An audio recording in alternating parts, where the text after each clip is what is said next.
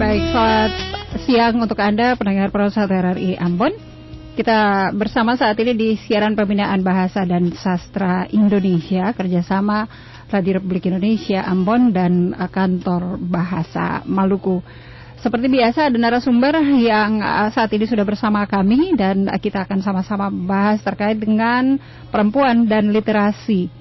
Ya, saat ini uh, sudah ada Ibu Herni Paembonan Beliau adalah staf teknis kantor bahasa Provinsi Maluku. Saya akan menyapa beliau. Halo, selamat siang Ibu Herni. Selamat siang Ibu Eka. Bu Herni kabarnya baik ya Bu ya? Luar biasa, Oke. sehat. Salam sehat Bu. Iya, salam sehat. Iya, by the way saat ini pandemi corona sudah mulai eh, kita dengar kembali begitu ya gaungnya Kendati itu mungkin kabar buruk bagi kita ya karena kita harus uh, menerapkan protokol kesehatan lebih ketat lagi begitu ya Bu Herni ya. Iya betul ini. Iya. Bu Herni ini terkait dengan perempuan dan literasi begitu ya. Bisa diberikan penjelasan tentang uh, peran perempuan dalam kehidupan sehari-hari dan pentingnya literasi uh, bahasa begitu atau literasi bagi perempuan Bu Herni? Iya. Uh, baik Bu Eka. Uh, jika kita berbicara tentang perempuan, tentu tidak akan pernah ada habisnya ya Bu. Iya. Uh, setiap manusia itu, termasuk di dalamnya perempuan, mm -hmm. berangkat dan besar dari bekal yang diberikan masyarakat, yeah. baik itu bekal berupa budaya, yeah. bekal norma, nilai, uh, hukum dan lain-lain yang berlaku dan disepakati oleh masyarakat. Mm. Perempuan merupakan uh, sosok yang sangat penting dalam kehidupan kita. Mm uh, sedikit kilas balik yeah. Iya. uh, bagaimana perempuan saat dijajah Belanda dalam hal pendidikan. Mm -hmm. Pendidikan menjadi uh, satu hambatan bagi uh, perempuan Indonesia yeah. karena masih banyak pola pikir masyarakat yang uh, kurang baik. Uh, seperti kita tahu bahwa uh, pada zaman dahulu yang berhak untuk mendapatkan pendidikan itu hanya laki-laki. Mm perempuan yeah. tidak diperkenankan. Bahkan um, hal itu masih berlaku uh, sampai di yang tertentu. Uh, yang dianggap bisa menempuh pendidikan itu, yang dianggap bisa berkarir itu hanya laki-laki. Hmm. Uh, perempuan dalam bayangannya itu uh, akan berpikir bahwa sekolah tinggi tinggi. Yeah. Ya, uh, akan menjadi istri yang hanya tinggal di rumah yang yang hanya uh, untuk mengurus dapur. Mm -hmm. Ya, uh, sebenarnya ini adalah pemikiran yang keliru ya Bu. Karena uh, untuk mendapatkan pendidikan yeah. itu seharusnya diberikan kepada laki-laki dan perempuan. Sama-sama ya. Iya Bu. Mm -hmm. Jadi tidak hanya sekadar bisa membaca, uh, seseorang itu harus bisa mendapatkan pendidikan yang cukup layak yeah. untuk uh, perbaikan generasi yang akan datang. Mm -hmm. Jadi uh, tugas perempuan itu bukan hanya di rumah. Mm -hmm. Oke. Okay. Uh, Iya, uh, seperti kita tahu bahwa ada sosok uh, eh, R.A. Kartini, mm-hmm. beliau merupakan sosok lawan Indonesia yang uh, dikenal sebagai uh, pelopor kebangkitan perempuan.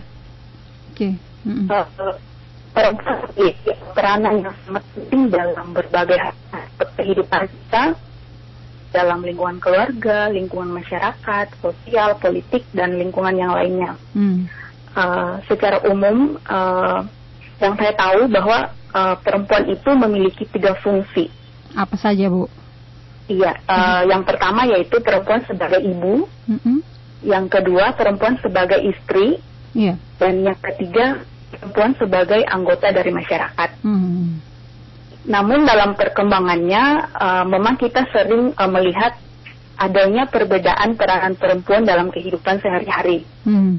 Yeah. Uh, hal ini uh, oleh George dan Goodman memberikan kesimpulan bahwa uh, adanya perbedaan peran di antara perempuan dalam kehidupan sehari-hari yeah.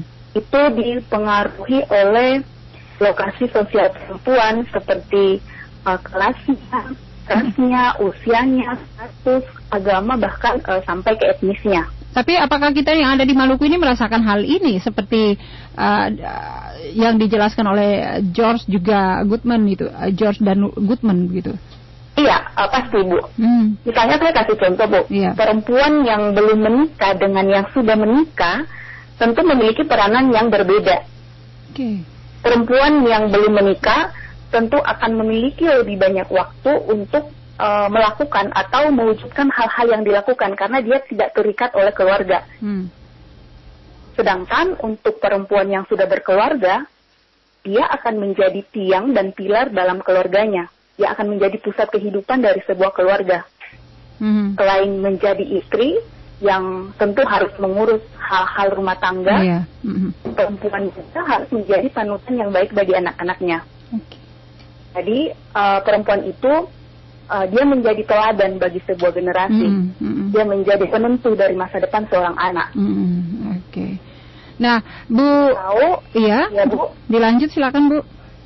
Iya, uh, kita tahu anak itu merupakan uh, generasi dari sebuah bangsa Mm-hmm. Jadi uh, baik buruknya seorang anak itu dia tidak akan terlepas dari bagaimana pola asuh di dalam keluarganya. Iya. Mm-hmm. Karena anak yang baru lahir itu dia bagaikan uh, sebuah kertas yang putih yang uh, dia akan dibuat seperti apa, dia akan dibentuk seperti apa, seperti apa, uh, bagaimana karakternya nanti, mm. semua itu tergantung dari uh, cara orang tua mendidiknya. Mm. Dan uh, di kehidupan kita khususnya di Indonesia yeah. yang sangat berperan penting terhadap uh, pendidikan anak ialah seorang ibu. Hmm. Okay. Oleh karena itu uh, seorang ibu itu tetap harus uh, memiliki wawasan yang luas. Tahu bagaimana cara mendidik dan mengasuh anak. -hmm. Nah hal inilah yang menyebabkan uh, perempuan itu tidak bisa lepas dari namanya dunia literasi. Oke. Okay. Yeah kita lihat sekarang banyak perempuan yang menjadi aktivis, banyak perempuan yang menjadi pendidik, hmm. banyak perempuan yang menjadi uh, wanita karir. Hmm. Nah, di sinilah pentingnya literasi bagi perempuan, misalnya membaca. Dengan membaca dapat mengolah pikiran-pikiran perempuan yang dapat dituangkan dalam uh, bentuk kata, kalimat, tulisan hmm. ataupun gerak, sehingga okay. uh, hal tersebut bisa menjadi kesatuan hmm. yang dapat dipahami orang hmm. lain. Hmm. Iya. Uh, ya, uh, ya. Bu Herni ini kan uh, ketika mendapati uh, seorang perempuan uh, ingin begitu ya, ingin supaya perempuan itu bisa uh, mengenal begitu ya, ataupun bisa memahami apa itu literasi, mungkin ada sejarahnya begitu ya, Bu Herni ya. Uh, sejarah dan tokoh-tokoh perempuan dalam literasi Indonesia ini untuk menjadi rujukan atau panutan itu mungkin ada begitu Bu Herni? Ya, baik. Atau sejarahnya seperti apa mungkin Bu Herni bisa menjelaskannya kepada pendengar kita? Ya, uh, baik Ibu. Uh, seperti saya katakan bahwa uh, perempuan yang cerdas tidak hanya dilihat dari tingkat pendidikannya, ya, tapi uh, lebih dari itu sikap dan tindakan uh, juga dapat membuat orang lain menghormati dirinya. Dalam ya. aktivitas ekonomi, perempuan itu sama pentingnya dengan peran laki-laki untuk menopang perekonomian keluarga. Mm -hmm. Nah, ketika kita berbicara tentang literasi, uh, Kamus Besar Bahasa Indonesia memberikan beberapa penjelasan tentang literasi. Yeah. Yang pertama, literasi merupakan kemampuan menulis dan membaca. Okay. Yang kedua, literasi merupakan pengetahuan atau keterampilan dalam bidang atau aktivitas tertentu. Mm. Yang ketiga, literasi merupakan kemampuan individu hmm. dalam mengolah informasi dan pengetahuan untuk kecakapan hidup. Hmm. Okay. Nah, uh, dari uh, pengertian literasi ini, uh, yang saya pikirkan adalah uh, dalam literasi itu ada pers, dalam literasi itu ada film, ada hmm. sastra, bahasa, seni dan sebagainya. Mengapa saya berpikir bahwa literasi tidak hanya berfokus pada uh, teks atau buku, karena kita tahu ini zamannya zaman digital. Yeah. Jadi semua dapat terkoneksi.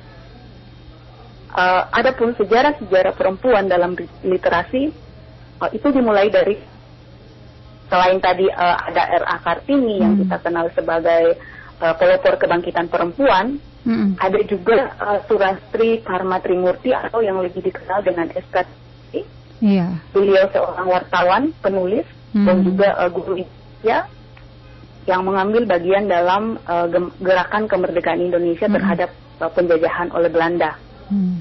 SK Trimurti merupakan uh, salah satu uh, menteri perempuan pertama di kabinet hmm. Amir Syarifuddin Hmm. Dan uh, beliau pernah mengatakan bahwa uh, sebagai seorang gadis yang mana teman-teman uh, mengatakan bahwa uh, aku ini lincah, ada saja jejaka-jejaka yang ingin memperistri aku, tetapi aku tidak mau. Hmm. Aku mau mengajang seperti pastor-pastor itu, meskipun hmm. ada maku Hmm. Aku ingin pengabdianku ingin pengabdian kepada perjuangan dan pengabdian kepada dunia jurnalistik yang sudah mulai kucintai. Okay. Nah di hmm. sini uh, seorang SK Trimurti dia sangat ingin uh, menghabiskan waktunya hmm. uh, dengan totalitas mengabdi kepada dunia jurnalistik yang dia sangat uh, cintai. Yeah. Kemudian hmm. ada juga uh, tokoh Hasuna Said hmm. yang menilai bahwa perjuangan tidak hanya bisa dilakukan melalui jalur pendidikan, namun bisa juga melalui perjuangan politik. Hmm. Kemudian uh, ia memulai uh, per perjuangannya untuk membela kaum perempuan dengan bergabung di uh, Sarekat Rakyat. Hmm. Rasuna Said merupakan perempuan jurnalis uh, asal Bukit Tinggi, Sumatera. Uh, beliau sangat aktif berkontribusi di organisasi Islam dan juga gerakan perempuan. Mm-hmm. Beliau fokus membahas uh, kesetaraan kesetaraan hak perempuan dan semangat mm-hmm. anti kolonialisme di Indonesia pada tahun sekitar 1930-an. Mm-hmm. Uh, beliau sering menentang pemerintahan dan politik praktis milik kolonial Belanda di Indonesia pada masa penjajahan. Okay. Selain tokoh tersebut, ibu juga ada uh, tokoh uh, seorang sendiri buat kantor saya mm uh, majalah khusus untuk dunia wanita dan juga uh, prakarsa berdirinya uh, Persatuan uh, Wartawan Indonesia dari uh, cabang Medan. Mm, okay. Nah, perempuan-perempuan ini ibu uh, beliau ini memiliki wawasan yang sangat luas dan uh, berbicara tentang literasi juga tidak cukup hanya melalui pers, tetapi juga bisa melalui film. Hmm. Film merupakan bagian dari literasi uh, Ratna Asari sebagai sutradara perempuan pertama di dunia perfilman Indonesia cukup mengagetkan sekaligus sangat hmm. menakjubkan. Okay. Hmm. Bonggak sejarah emansipasi wanita Indonesia di bidang hmm. perfilman telah dirintis oleh Ratna Asari dan nama beliau juga terukir sebagai perintis profesi sutradara perempuan di Indonesia. Hmm.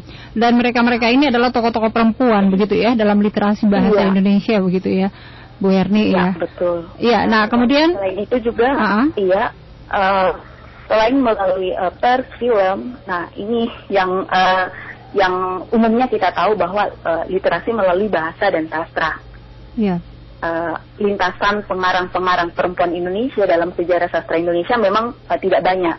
Hmm. dengan karya-karya yang mereka hasilkan hmm. pada periode atau angkatan balai pustaka itu hanya uh, Hamidah mm. sebuah novel dengan judul Kehilangan Mustika yang diterbitkan pada tahun 1935. Mm. Kemudian pada angkatan baru uh, itu ada uh, Selasi dan Saryangling dan pada uh, periode angkatan 45 ada beberapa penulis wanita seperti uh, Ida Nasution dan yeah. Siti Nuraini. Hmm. Nah, menginjak periode 1960-an dan 1970-an, ini muncul uh, sejumlah sejumlah nama yang makin memeriahkan dunia pengarang perempuan dalam sastra Indonesia.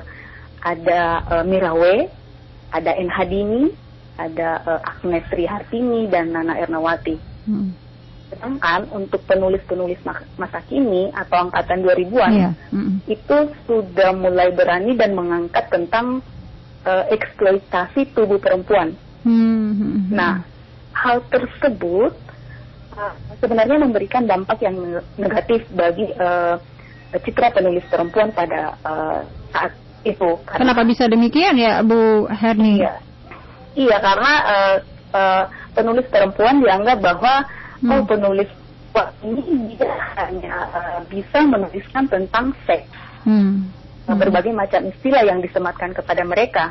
Karena ada pun penulis-penulis uh, yang cukup terkenal, ada Ayu Utami dengan hmm. judul novel Rekaman, kemudian ada uh, Jena Ramesayu dengan judul novel Jangan Main-Main dengan Kelaminmu. Hmm, luar kemudian ada Feby Indirani dengan judul novel Bukan Perawan Maria. Hmm. Dan hmm. ada Oka Rusmini yang menulis novel tentang tarian bumi yang mengangkat uh, uh, perempuan dikaitkan dengan budaya Bali. Iya, dan mereka-mereka ini adalah penulis-penulis masa kini begitu ya, Bu Erni ya? Iya, betul Bu. Angkatan ya, 2000-an. Masih eksis ya, Bu. Hmm, iya. Hmm, hmm. Nah, bagaimana pandangan masyarakat sendiri, khususnya masyarakat Indonesia begitu ya, Bu Erni terhadap literasi perempuan saat ini?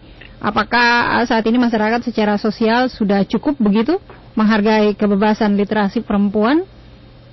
Iya, uh, perempuan dalam literasi memang belum mendapatkan tempat yang cukup baik. Belum ya. Khususnya dalam teks-teks kuno. Uh, ketika menulis tentang perempuan, banyak hal yang dialami oleh perempuan. Hmm. Apalagi ketika perempuan itu menulis tentang perempuan. Uh, seorang penulis perempuan yang cukup terkenal yang tadi saya sudah sebutkan, penulis tarian bumi, yeah. Iya. Rusmini. Hmm. Uh, saya pernah mengikuti sebuah webinar yang mana beliau uh, merupakan narasumbernya. Hmm. Iya, beliau mengatakan bahwa yang dialami ketika menulis tentang perempuan ialah beliau mengalami teror, tabu oh. dan rambu. Iya, hmm. ketika uh, beliau menulis tentang perempuan, teror yang didapatkan itu secara psikologis khususnya ketika uh, beliau mengangkat tentang uh, perempuan dikaitkan dengan budaya atau adat istiadat, hmm. adat patriarki. Hmm. Nah, ini menjadi salah satu kegelisahan perempuan ketika hendak menulis. Berbagai yeah. hal uh, akan dianggap sakral. Hmm. Karena ketika uh, berbicara tentang perempuan, maka yang akan dilihat pertama kali ialah tubuhnya dan iya. hal-hal yeah. yang lain akan menjadi urusan di belakang. Hmm. Hmm dan uh, berdasarkan lapor, laporan Kementerian Pemberdayaan Perempuan dan Anak dengan Badan Pusat Statistik pada tahun 2019 uh, dilaporkan data yang menggambarkan bahwa masih terdapat kesenjangan dalam hal kemampuan literasi antara perempuan dan laki-laki di Indonesia. Hmm. Angka melek huruf perempuan itu masih le lebih rendah dibandingkan dengan laki-laki. Angka melek lebih tinggi apa lebih lebih rendah ya Bu ya? uh, angka melek itu berarti yang yang uh, mengenal dunia literasi ya Bu, hmm, okay. uh, itu masih lebih rendah okay. dibandingkan dengan laki-laki. Jadi hmm. laki-laki hmm. masih jauh lebih tinggi Bu. Oke. Okay. Hmm. Hmm. Iya. Uh, padahal kan kita tahu bahwa pendidikan sejatinya itu bukan hanya milik laki-laki. Nah. Dan uh, juga bukan hanya milik perempuan yang memiliki akses ekonomi atau strata sosial menengah ke atas, hmm. melainkan uh, dapat dinikmati oleh seluruh perempuan secara merata. Nah. Namun memang ada kalanya kesadaran perempuan itu sendiri terhadap pentingnya pendidikan yang masih tergolong rendah. Hmm. Dan mungkin juga salah satu faktornya ialah karena faktor ekonomi. Ekonomi. Ya. Nah, bagaimana dengan uh, ketokohan perempuan yang ada di Maluku, Bu Erni? Uh, bagaimana dengan uh, literasi uh, literasi yang mereka miliki begitu, Bu Herni, tokoh tokoh ketokohan perempuan iya. di Maluku ini? Bu, uh, kalau untuk kita yang uh, ada di Maluku, uh, untuk perempuan-perempuan atau pegiat-pegiat literasi, uh, itu memang masih sedikit sekali perempuan Maluku yang uh, giat dalam literasi dan ini uh, sebenarnya belum terlalu baik. Tetapi uh, perjuangan itu uh, kita sedang mengarah ke sana. Yeah. Uh, sudah ada komunitas uh, WPI Maluku, komunitas mm -hmm. wanita penulis Indonesia Maluku, mm -hmm. dan komunitas ini sudah menerbitkan sebuah antologi esai perempuan Maluku tentang uh, sosok ibu dengan judul Sio Ina. Sio Ina. Uh, dan saya, iya, mm -hmm. saya buku ini. Uh, saya enggak ya bu karena uh, uh, dari Maluku hmm. uh, itu berbeda dengan uh, uh, penulis uh, dari Permaluku. Halo. Halo. Halo Bu Erni. Bu. Iya iya. Bu. Dilanjutkan Bu. Oh iya baik Bu. Hmm. Uh, uh, ini ada perbedaan antara uh, penulis perempuan Maluku dengan penulis dari luar Maluku. Oke. Okay. Uh, eh, dari dari buku Sio Ina yang diterbit diterbit oleh WPI Maluku ini, uh, kan perempuan dari uh, penulis-penulis dari Maluku itu akan lebih banyak menyoroti hak-hak perempuan dan kesetaraan. Yeah. Sedangkan uh, untuk penulis perempuan Maluku itu lebih banyak menampilkan ketangguhan dan kegigihan oh. keberanian perempuan Maluku. Mm -hmm. uh, budaya dari ketokohan seorang perempuan Maluku, jika kita perhatikan misalnya dari lagu Ambon Sio Mama, mm. uh, liriknya itu sangat uh, menghormati perempuan. Iya betul. Mm -hmm. uh, perempuan Maluku uh, umumnya uh, kita kenal bahwa uh, mereka uh, saling mengerti satu dengan yang lain. Walaupun mungkin uh, akan terlihat keras ya Bu, yeah. tetapi sebenarnya uh, perempuan Maluku itu memiliki hati yang baik, baik. hati yang lembut. Lembut, iya. Iya. Hmm. Iya. Itu itu, itu juga mungkin tergambar dari uh, sosok pahlawan-pahlawan pahlawan perempuan Maluku begitu ya, Bu Herni? Ya? Iya betul Ibu. Hmm. Iya. Uh, perempuan Maluku itu memiliki uh, karakter dan pembawaan yang khas. Uh, dia dikenal sebagai uh, tegas, lugas, uh, juga pribadi yang uh, berani dan tegar. Oke. Okay. Nah, uh, seperti kita uh, kita tahu ada uh, perempuan-perempuan yang seperti ini biasanya kita kenal dengan uh, sebutan tanta-tanta papangile. Hmm, iya. Nah, hmm. ini merupakan uh, sebuah cerminan masa kini dari uh, ketangguhan uh, salah satu pahlawan nasional perempuan Indonesia yang berasal dari Maluku, ada Marta Christina Tiahau. Hmm. Hmm. Uh, beliau merupakan sosok yang ikut berjuang dalam perlawanan terbesar orang Maluku terhadap kolonial Belanda di Nusa Laut. Mm-hmm. Nah, keberanian dan ketangguhan Tina ini tercermin lewat sifat dan watak uh, tanta-tanta papa lele. Mm-hmm. Seperti itu. Okay. Nah, dulu jadi juga di, uh, ditujukan kepada uh, orang atau sekelompok orang yang melakukan uh, aktivitas berjualan yang menjual kebutuhan sehari-hari masyarakat di pasar tradisional seperti itu. Oke. Okay. Nah, kemudian uh, Bu Herni upaya apa yang bisa dilakukan oleh Kantor Bahasa Maluku untuk uh, memperkenalkan perempuan Maluku melalui uh, literasi? Iya, uh, kami dari Kantor Bahasa Provinsi Maluku uh, turut serta dan selalu, selalu mendukung uh, budaya literasi di Provinsi Maluku. Uh, berbagai kegiatan yang dilakukan seperti uh, pelatihan menulis kepada pegiat-pegiat literasi, uh, siswa-siswa dan guru-guru dan itu juga uh, kantor bahasa provinsi Maluku uh, menerbitkan buku-buku bukan hanya tentang bahasa dan sastra karya anak negeri Maluku, iya. tetapi juga bacaan yang ditulis oleh perempuan Maluku. Ada kan oleh kantor bahasa mm-hmm. provinsi Maluku. Yang pertama yaitu uh, buku membaca perempuan Maluku. Ini merupakan salah satu dari terbitan kantor bahasa provinsi Maluku. Mm-hmm yang bukan hanya bertujuan untuk memperkuat literasi, hmm. tetapi juga untuk memperka memperkenalkan uh, kekasan dan keunikan dari perempuan Maluku. Hmm. Hmm. Hmm. hmm, hmm. Buku ini berangkat dari uh, kegelisahan uh, banyak orang tentang uh, bagaimana mengumpulkan narasi-narasi yang hebat yang belum disatukan, hmm. sehingga narasi-narasi tersebut uh, dapat disatukan dan dapat ditampilkan di, ru di ruang publik melalui uh, gerakan literasi yang dilaksanakan oleh Kantor Bahasa Provinsi Maluku. Okay. Dan uh, narasi tentang uh, perempuan ini merupakan buku yang cukup besar yeah. karena di dalamnya uh, banyak mengandung pandangan dan praktek hidup kebiasaan, kebudaya, etika dan agama. Yeah. Uh, buku ini menarik karena perempuan menulis tentang perempuan sehingga ada usaha untuk uh, menampilkan sosok perempuan sebagai sosok yang heroisme. Oh, okay. Kemudian uh, ada juga uh, kumpulan puisi yang ditulis oleh penyair perempuan Maluku dengan judul Rahim Perempuan. Rahim Perempuan. Iya, buku hmm. ini merupakan bentuk lain dari perempuan Maluku hmm. dan menampilkan enam penyair perempuan dari Maluku yang menunjukkan atau mendeskripsikan perempuan Maluku melalui puisi. Bisa didapat di mana nih buku-buku ini, Bu Herni? Uh, bisa uh, mengunjungi uh, perpustakaan kami hmm. di kantor bahasa Maluku atau bisa juga melalui uh, laman kantor bahasa Maluku. Hmm, Oke. Okay. Nah ini uh, sudah di menit-menit terakhir Bu Herni ya. Mungkin ada pesan-pesan atau harapan-harapan yang ingin disampaikan oleh Bu Herni uh, yang uh, hadir sebagai narasumber di uh, dialog ataupun di uh, siaran pembinaan bahasa dan sastra Indonesia siang ini. Silakan Bu Hermi. Baik Bu, uh, harapan saya adalah uh, uh, semoga masih banyak lagi pegiat-pegiat uh, literasi yang hadir dari Maluku, khususnya uh, pegiat literasi perempuan, karena uh, literasi merupakan kunci kecerdasan dan yeah. kemajuan. Mm-hmm. Melalui literasi kita bisa lebih kuat, kita bisa lebih solid, dan kami dari kantor bahasa Maluku selalu membuka ruang dan menerima saran ataupun masukan apa pun dalam memajukan literasi di Maluku. Oke, okay. baik. Dan, uh, uh, ya. Silakan Bu, dilanjut. Uh, beberapa informasi uh, yang ingin saya sampaikan Bu untuk menutup jumpa kita siang ini. Ya. Uh, jika pendengar ingin mengetahui informasi-informasi yang berhubungan dengan kebahasaan dan kesastraan, hmm. kegiatan dan produk kantor bahasa Provinsi Maluku, itu dapat dilihat melalui laman atau website KBM di www.kantorbahasamaluku.go.id. Ya. Dan kami juga memiliki media sosial Instagram, uh, Facebook, dan uh, YouTube Kantor Bahasa Maluku. Mm -hmm. Yaitu uh, kami juga memiliki rutin tiap tahun, yakni yeah.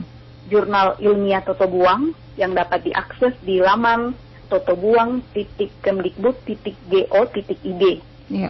Dan kami juga memiliki majalah Fuli, yaitu majalah Dwi Bahasa, arti, artinya majalah yang ditulis dalam dua bahasa yaitu bahasa Indonesia dan bahasa daerah Maluku seperti okay. itu. Baik, eh, terima kasih banyak eh, Bu Herni ya sudah bersama kami di siaran pembinaan bahasa dan sastra Indonesia siang ini. Kapan-kapan mungkin Baik. kita akan lebih panjang lagi ya menjelaskan terkait iya, dengan ibu, perempuan dan literasi. Iya benar. perempuan dan literasi. Saya ingin mengetahui uh, untuk uh, kelanjutannya terkait dengan perempuan perempuan Maluku yang uh, yang aware begitu ya terhadap literasi, kemudian juga perempuan-perempuan yang uh, punya nama besar di uh, ketika menulis begitu ya sebuah buku iya, yang pada akhirnya ada kontroversi di dalamnya seperti beberapa yang tadi sudah Ibu Herni uh, sampaikan. Iya, iya. Oke. Okay. Baik, uh, sukses dengan aktivitasnya Bu ya di hari ini. Iya, Bu. Iya, dan sampai ketemu lagi di lain kesempatan Bu Herni. Selamat siang. Baik, Ibu, terima kasih. Selamat siang.